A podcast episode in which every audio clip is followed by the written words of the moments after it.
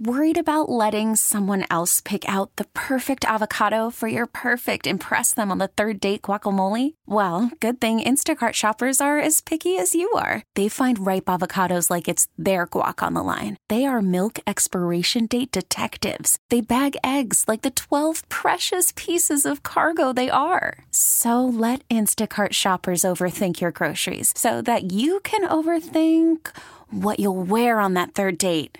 Download the Instacart app to get free delivery on your first three orders while supplies last. Minimum $10 per order, additional term supply. We get it. Attention spans just aren't what they used to be heads in social media and eyes on Netflix. But what do people do with their ears? Well, for one, they're listening to audio. Americans spend 4.4 hours with audio every day. Oh, and you want the proof? Well, you just sat through this ad that's now approaching 30 seconds. What could you say to a potential customer in 30 seconds? Let Audacy put together a media plan tailor made for your unique marketing needs. Advertise with Audacy. Visit ads.audacy.com. Good morning to you on this snowy Sunday morning. It is 10:08, although it's getting warm today. It's 40 degrees out there. Dave Schwartz alongside Pete Najarian and Charlie Weis. Great to have you with us this morning on the huddle. We've got a great lineup for you of guests and topics, but we're going to start with twins, and we're running right down to first on the first pitch. Uh, we're going right to our guest line, the John Schuster Coldwell Banker Hotline. Pleased to have Pablo Lopez on this morning, starting pitcher for the Minnesota Twins on Thursday. Pablo, good morning to you. Thanks for joining us today. Good morning. Good morning. Now, thank you very much uh, to you guys for having me and taking time out of your day to make this happen. Hey, I, I appreciate you, and I listen. I've watched these these first two games, like a lot of people have, uh, eyeing the pitch clock, and and I I want you to help me because I can't figure out how I feel about it yet. I, I feel like it moves the game along quickly, but I also feel like at the same time maybe it doesn't give pitchers and hitters a chance to really kind of set themselves back up. Or does it give you time to just forget something if you need to forget it? Where to you, in your mind, hmm. does the pitch clock fall? How has it affected your your first start? You know what? So we got to play around with it during spring training, obviously to get ready for the season because we knew it was going to be a thing. And, and the number one thing was embracing it. You know, we couldn't change it. It's a fact that it was happening. So embracing it was the most important step. And then it was just making little adjustments. Obviously, the game feels a lot quicker. Sometimes you find yourself being rushed here and there, but for the most part, like you want to keep a good rhythm, good tempo. And me personally, I'm a guy that sometimes I think too much, and that kind of like mm. uh, gives me no opportunity to think too much. So so far, I have I haven't had any issues with the pitch clock. The only thing is, in between innings, that's when I think it gets a little rush. You know, you got to throw your last warm up pitch when there's like 45 seconds left on the clock. So I think that's the that's the biggest adjustment for me because sometimes you feel rushed. You, you're waiting for the catcher. You like you, you used to be you would get seven or eight. Now if you only throw four, you only threw four. You know, so little adjustments um, to be made there. Whether it's you you start getting uh, ready earlier in the dugout with a weighted ball or something, but. Mm-hmm.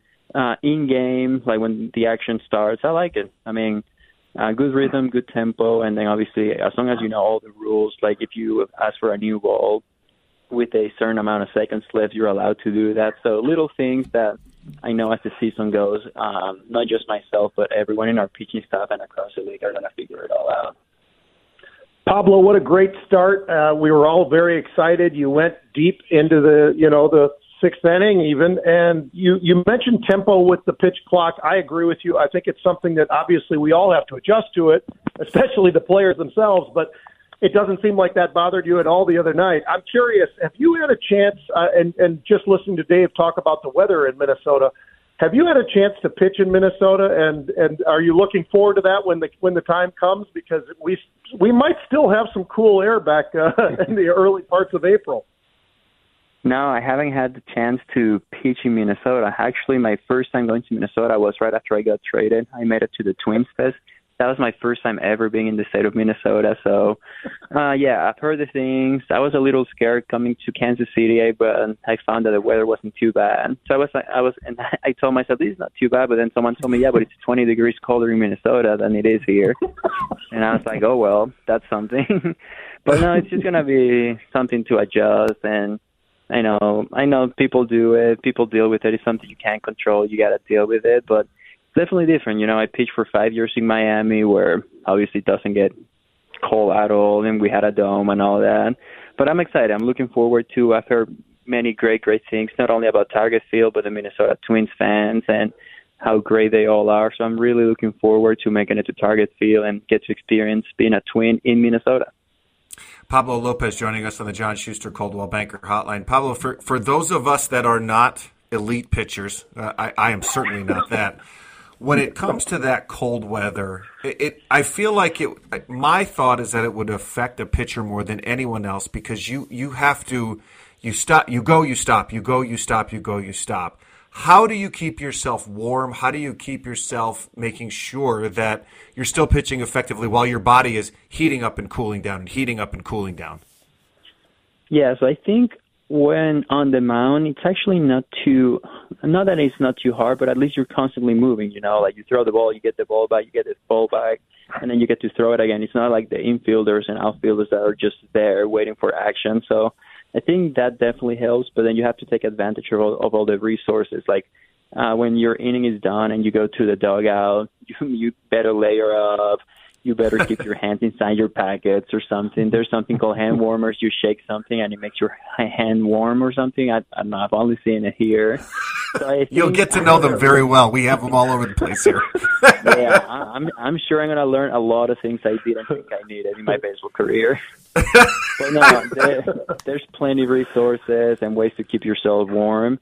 Um, I'm wearing I'm right now. I'm wearing a thick layer shirt to get ready for my bullpen, so that's another good thing.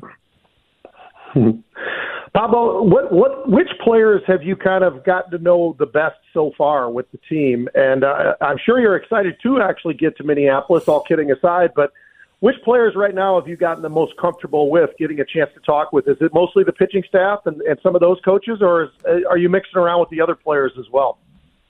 No, it's been a good mix. Obviously, the coaching staff, uh, it's been huge. Uh, obviously, from the moment I got traded, everyone's been extremely welcoming and making the transition easy. But the pitching, co- uh, the pitching staff, the coaching staff, everyone's like there's constant communication, constant feedback on how we can get better, how we can help the team win, and obviously building the relationship with the catchers. You know, obviously uh, Vázquez was coming from another team too. I'm coming from another team, so he's been talking to a lot of pitchers to get familiar with us because you know the pitcher and catcher relationship is so important to.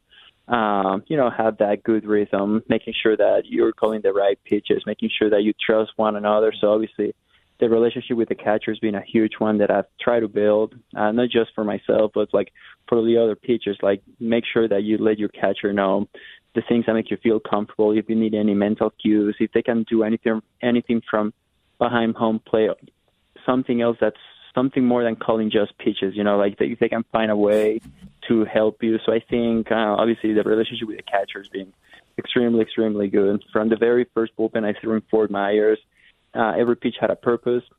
They were asking tons of questions of like the things that made me me, the things that made me comfortable, areas to challenge myself, and it's just been uh, it's been very very good.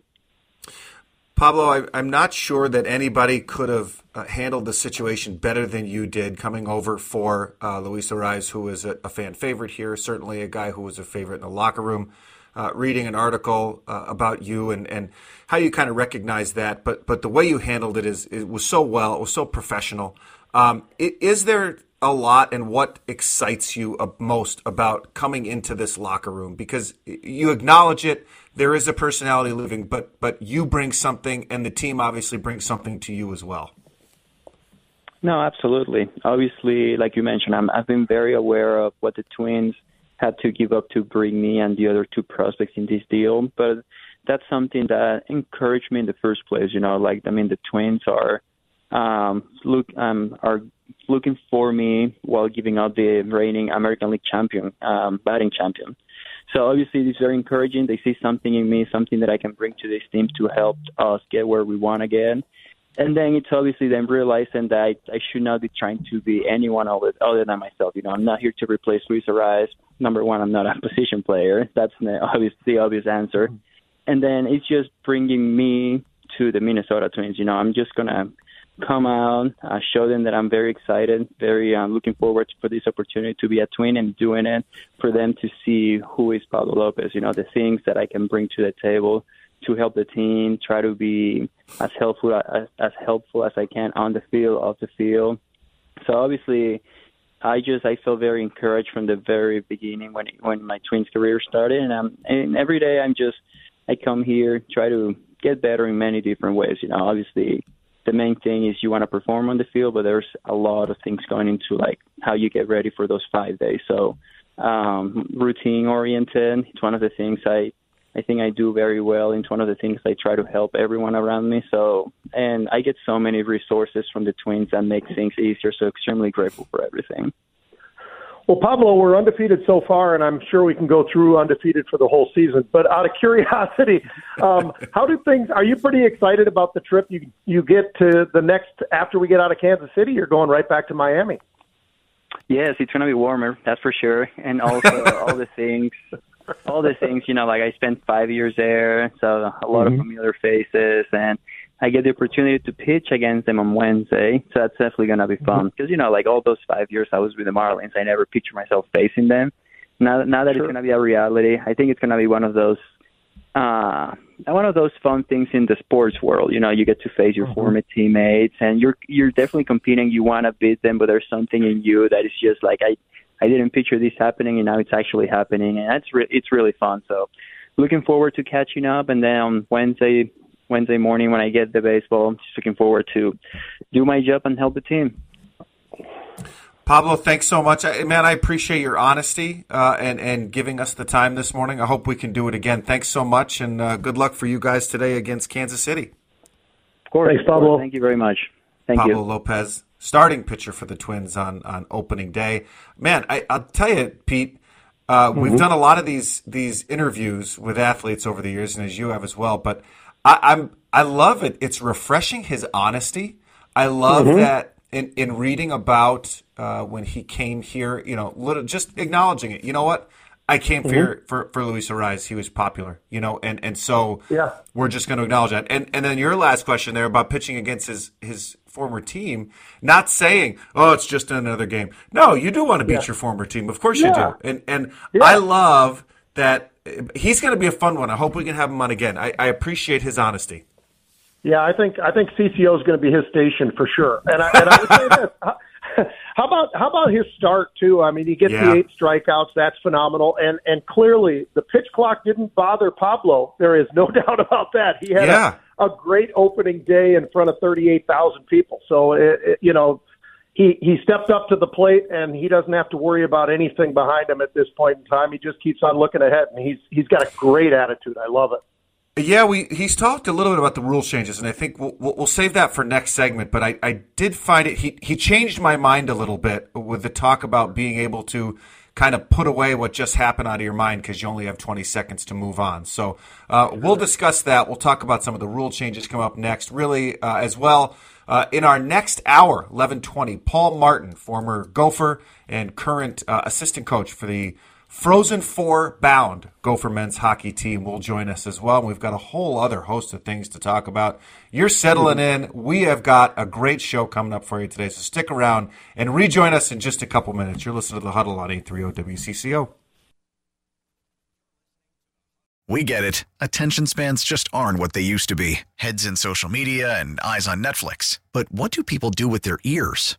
Well, for one, they're listening to audio. Americans spend 4.4 hours with audio every day. Oh, and you want the proof? Well, you just sat through this ad that's now approaching 30 seconds. What could you say to a potential customer in 30 seconds? Let Audacy put together a media plan tailor made for your unique marketing needs. Advertise with Audacy. Visit ads.audacy.com.